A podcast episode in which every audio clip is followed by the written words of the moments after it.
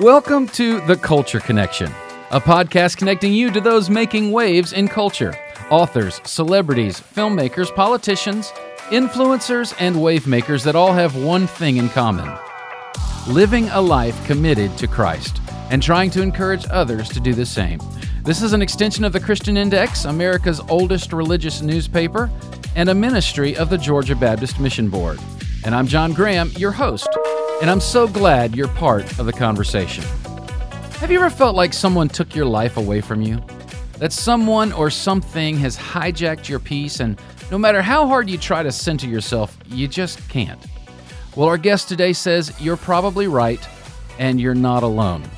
In his new book, Get Your Life Back, best selling author, counselor, and in my opinion, the Obi Wan Kenobi of men's ministry, John Eldredge, helps walk us back to the pace and the peace that God intended for our lives.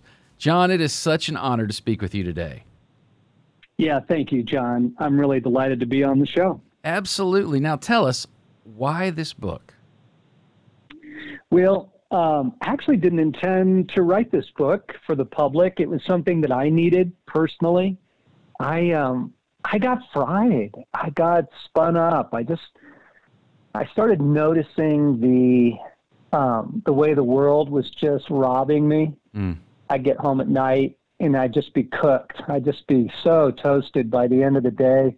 Like I'm a reader and I had stopped reading. I, I love mountain biking. I'd stopped riding. I, I started noticing that I'm, I'm giving up all of this real estate in my, in my human life because I'm so plugged in. I'm so overwhelmed by the world. And I'm, I just went, time out, time out. I, I don't want to live like this. So personally, yeah. I just started changing some things and and really kind of fighting to take my life back from the chaos of this crazy moment in time that we live in and it was so helpful it, um, began to help my friends began to help our team that then i thought you know what as an act of compassion for all of my all of my reader friends out there i'm like i gotta i gotta help people get out of the madness well it's it's most I mean, most assuredly a, a, a pervasive problem. Uh, and I think it's gone up exponentially as we've gotten more digitally savvy. how has social media, especially, made this problem worse? Right? Don't don't you think it's gotten worse? Oh my John? gosh, absolutely. Well, for one thing, in my pocket, I've got about five different ways people can get a hold of me: I mean, a phone, WhatsApp, you know, messages, um, emails, and then I've, I wear it on my wrist as well. Um, yeah, it, it's just crazy. And, and, yeah, we are way plugged in. Yeah, we are over plugged in. Yeah, and then so uh, part of my training, what I do is uh, as a therapist, um, and I I began to be really concerned about some of the data. You know, there's increasing anxiety and depression in the U.S. and especially among younger people. Um, and then the research, John, that correlates that to the use of social media. Mm. So, like direct, direct correlation in yeah. research between the amount of social media you consume and rising anxiety and depression. Mm. And I'm like, wait a second, wait a second. Like I'm doing this to myself. Right. like yeah. I, this, I'm not handcuffed to this. Like I, I could make some choices that that to get out of that. And so, yeah, that was that was that was really pretty alarming to me. And and know, obviously on behalf of of the culture that we live in, like people are not well. Yeah, I mean, I was I was reading your introduction, and I, I got to be honest. I mean, I get books like by the droves. There are a few that I skim through, and there's a few that I want to just camp out in, and yours happens to be one of those. Um, but this introduction, you, you talk about how you know we read in the scriptures how people had to find time to get away and and there are people from years and years ago centuries ago that that had to find places of retreat and they didn't have cars that go 80 miles an hour they had to walk everywhere and yet they still felt like that pace was too much for them how much more so we're dealing with that yeah, yeah, it's a it's a collective madness. It's a I mean because we we all have jobs, we all have responsibilities. Our kids are in sports, you know.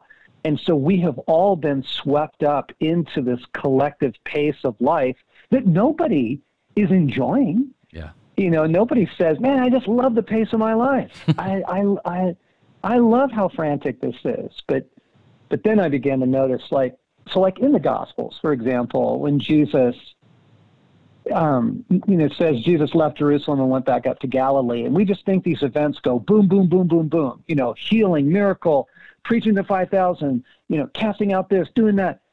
Nope actually, to get from Jerusalem to Galilee is a three day walk on foot. Yeah. And, and so there's this downtime. And I just, I, I just, that just blew me away. I'm like, oh, I, I don't have downtime. There is no downtime. Well, and, and I saw that that, yeah, go ahead. Well, I, you know, I didn't mean to interrupt you. There is a pace that God's intended for us. I mean, you talk about that in Scripture, and it's exactly opposite of what we're living. What is that original pacing? Well, this is going to blow people's minds. So for thousands of years, so you go, you know, Abraham, Isaac, Jacob, you know, you go through all of the stories. You go Daniel, Joseph, David's life. You get into Jesus' disciples, Paul, Peter, James, John. You know, all those people lived at three miles an hour. Mm. Wow. Three miles an hour because everybody walked everywhere. Yeah. And and we just it's just helpful to say our moment is not normal. It, it, it's not kind to make human beings race at the level that we're racing at. That's mm. that's actually not not the design. And and then pushing a little bit more into like into like what scripture has to say about the pace of life. I noticed I was listening to an excellent, excellent series on Sabbath. And learned that the Hebrew word Shabbat um, actually means stop. Hmm. And I, I, I, was just busted. I'm like, oh, I never stop. I, I don't ever stop. I, I go from phone call to phone call, meeting to meeting, email to email, and I go. And and Jesus said, That's right. That's your problem. You don't ever stop. So he he began to show me a way out, starting by pausing in my day. And he, he said, John, I just want you to take a 60 second pause. You, you never pause, you, you never rest. And the cool thing is, I was reading some brain research on this. If you will just pause in your day, 60 seconds, let it go, just sit there, it actually resets your concentration and hmm. your ability to focus. So I began to do it, and for me, the first place was at the end of my day. I'd pull in my driveway in my truck, turn the engine off, but I realized I don't have to jump out and race into the next thing. I just sit, just sit there. Yeah. 60 seconds, you know? Everybody's got a minute. You can do a minute. And in that minute, I could just feel how spun up I was. You know, I was just wired from the day. And I don't want to take that into my house. I don't want to take that into my marriage and my family life. So I just sit there and just be still and and realize, oh man, this this Shabbat thing is actually pretty wonderful. This, mm. Just stopping in your day has been a it's been a huge rescue. That's amazing. Yeah. Now you actually you designed an app uh, because we're so connected, you designed an app to help us disconnect. Uh, tell us a, little about did. that. Okay, so the, the pause story goes on. So I started enjoying the pause so much, I realized I don't I don't have to make the next phone call. When I hang up the phone, I can pause for a moment. Maybe pray for the person I was just talking to. Maybe I need to release them to God. You know. I can pause I started sharing it with my staff, and they loved it so much that every day in our building at 10 a.m. and 2 p.m., monastery bells ring out throughout the building, and everybody stops. We take a 60 second pause. Mm. And it seems so simple, but the power of the reset is really wonderful. So then we said, all right, let's try this. We're going to build an app and uh, because everybody's living on their phones, right? And they need help. They need help, so let's offer the help where they are. So it's called the one minute pause, and it guides you through a very simple practice of you know just pausing and then releasing, giving everything back to God, and then praying for His restoration, praying that we would be restored and renewed by His presence in our life. And get this, John, 40,000 people have downloaded this app. Well, as of today, 40,001. All right. it's super helpful. It really is. It really is. And you know, it, it, if nothing else, to hear your voice calming me, I, am that's worth every penny. And of course, I didn't pay anything for it, but uh, it's it's so yeah. wonderful. Now, how does it? It grows beyond this. I mean, you, you you encourage folks to go beyond 60 seconds. Yeah, yeah, because once you get a taste of it and you kind of get your, you literally get your soul used to it. I had to get used to pausing, but then on the app, there's a three minute, there's a five minute, and there's even a 10 minute. And when we put the 10 minute pause in there, we're like, oh, nobody's ever going to use that. Like, not in this world. That's crazy. I, and people are loving it. It wow. is, and the fascinating thing is, a number of people are using it to go to sleep at night. Hmm. Like, it's the last thing they do um, because it helps you detox. It it helps your soul get out of the spinning chaos of you know it's just too much media, too much information. You know, like you said, too many texts, too many FaceTimes. You know, yeah. Uh, it's we're, it's just too much. And so somewhere in the day to like give your soul some space to be a human being again.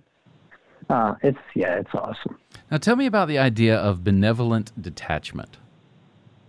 Well, Okay, so this, this is deeply connected to the pause, and th- and this was all a process that Jesus has been taking me through in the past year.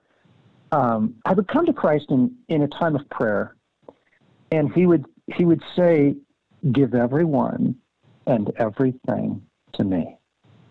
And I'm like, oh yeah, yeah, yeah, yeah, that's good, that's good. Yes, Father, I do. I, I, I give everyone and everything to you. But I, I wasn't really doing it. So he kept saying it for like six months. he kept saying, give everyone and everything to me. And I realized that we are because we're so plugged in. Everybody knows about the coronavirus. Everyone knows about the fires in Australia. You probably heard about the earthquakes in Turkey. Everybody knows about the impeachment hearings. You know, we're way too plugged in, and that the the fact is your soul was never meant to know the news of the world. Mm. The human soul the human soul is about village sized. I mean we're we are meant to know and care and carry and pray and share the sorrows of a small community of people. But, the, but we were never meant to be subject, like we're literally subject to the onslaught of the crisis, tragedy, trauma of every community on the planet. Yeah. And and so you know, First Peter five, cast all your cares upon him.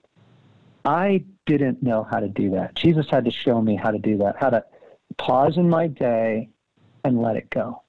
And so benevolent detachment, benevolent because I'm not angry, I'm not I'm not resentful, I'm not doing it because because I'm checked out. I, it, it's in kindness I need to detach. I need to untangle. I need to let the world go. And this this also has just become so wonderful to pause. You know, sometimes at the end of my day, or Stasi and I will do it at bedtime for sure, and we just we just say, God, like we can't carry it. We give you the news about the virus. We give you the news about the latest shooting. We we mm-hmm. give you the politics. We giving this over to God, what happens is your soul has room to be aware of the presence of God again in your life. It's it's like Augustine said. if you empty yourself of everything that's currently cluttering you, then you have room for God. Yeah, yeah, wow. I think this is a message that uh, our culture is crying out for. John, It's a very timely book. Um, I've just felt this in my own life the past few months. I, I have have had a habit of listening to talk radio uh, on my commute, thirty minutes both ways, and and it's just nonstop onslaught of news and headlines and weather and traffic and everything that's terrible. And I have found myself stopping doing that, just putting on some sort of peace, meditative kind of music, and I don't miss it. You know, it's a, it's amazing. I don't need to know the traffic snarls on the other side of town because I'm not going to drive through that. You know, right? It's just been bizarre right. how how much peace that's offered. So, uh, incredibly timely. Way to go! Way to go! Let's let's give seriously. Let's give that a big shout out. People, if you are if, if you are listening to talk radio, and and God bless the folks who do it, but you probably don't need it. And Yeah. I I need I you know I I I listen to the global news, but I listen very little. Very, I mean, I really um, regulate the amount of input, and, and and then you get all those push notifications, you get all that stuff, and I just don't open it. Don't open it. it's, like, it's like you get you get to be a human being again. You, you're not a machine. You're not a smartphone. Yeah. Wow. Now, you talk in your book a lot about meditation, and that's an idea that I I know specifically the evangelical church is not very comfortable with. They tend to think that's all Eastern, uh, you know, philosophy and religion ideas. Help us out here. Talk about meditation and the, the Christian mm-hmm. discipline of meditation. Yeah, you just you just read the psalm. Psalm one. I love Psalm one, and it says, "How blessed is the man who does not take the advice of sinners, or walk in the way of the scornful, or sit in the seat of mockers. But his delight is in the law of the Lord, and in his law he meditates day and night." Mm. And what I love is the description of this person. This human being, it says, they are like a tree planted on the riverbank whose leaves never wither. I'm like, oh my gosh, I would love to be evergreen. I get mm. so fried. I get fried by the world.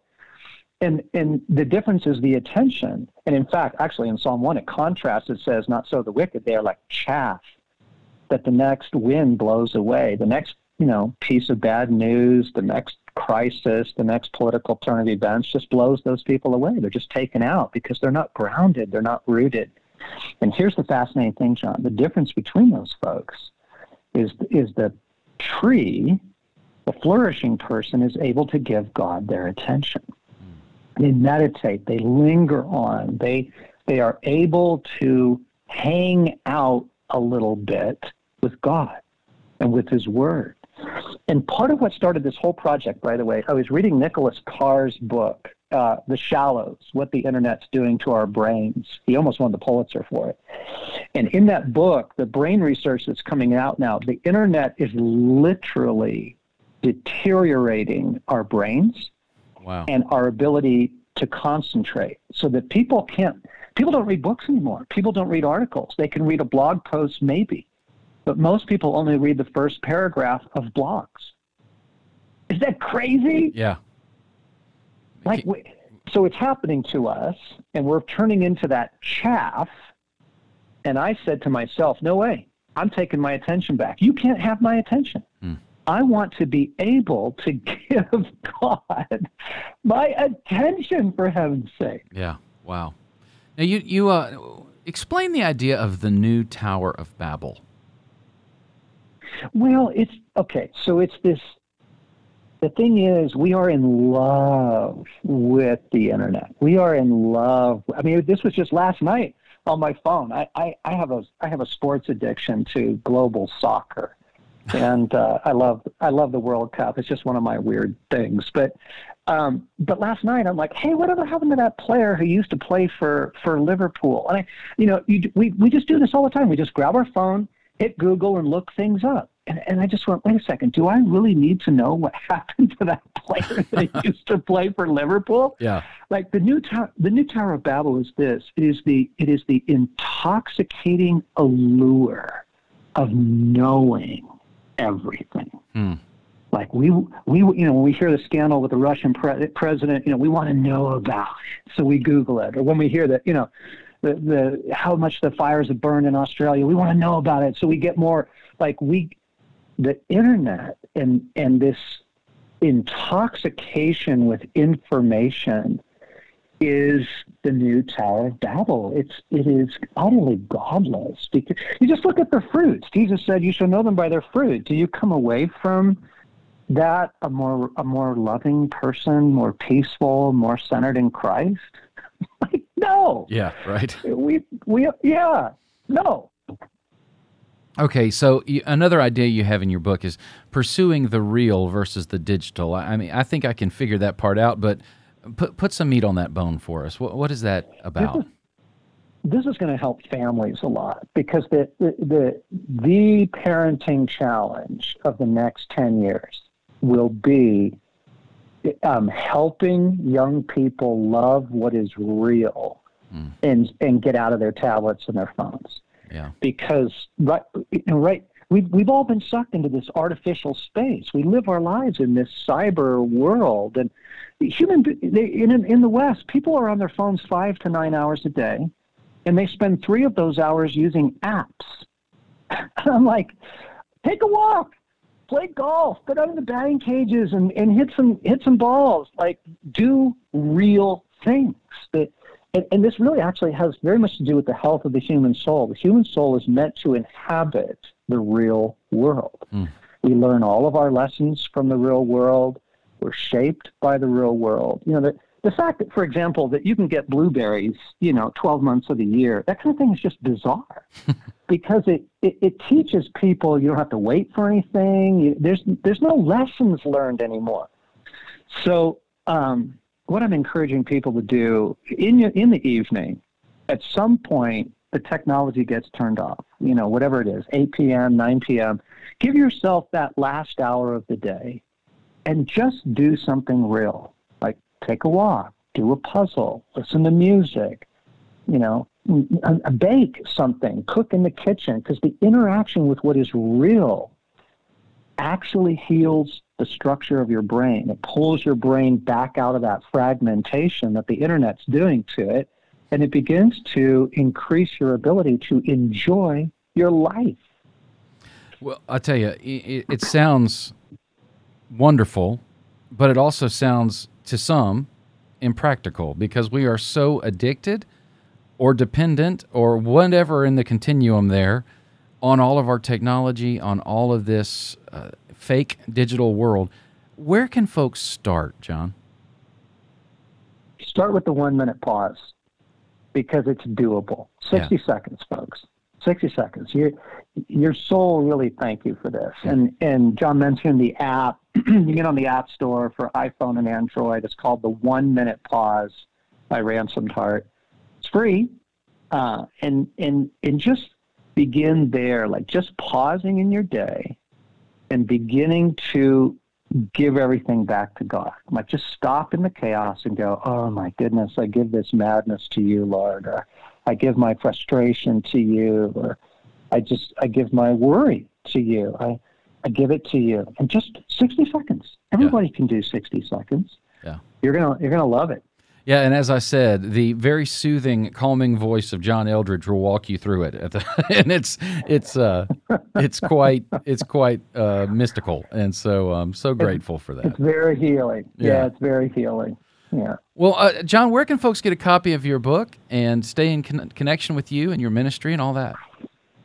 Yep, we're out. Uh, so wherever you know, wherever books are sold, wherever you like to, whether you shop online or in, in brick and mortar stores, it's uh, it's out there. And um, and then if you just want to find us, uh, we do a podcast as well. So you could, when you wherever you search your podcast, you could type in John Eldredge and you'll find our podcast. Wonderful. Well, John, as this dance music takes back over, it seems kind of counterintuitive to our discussion, but we are so grateful for the few minutes we've had with you.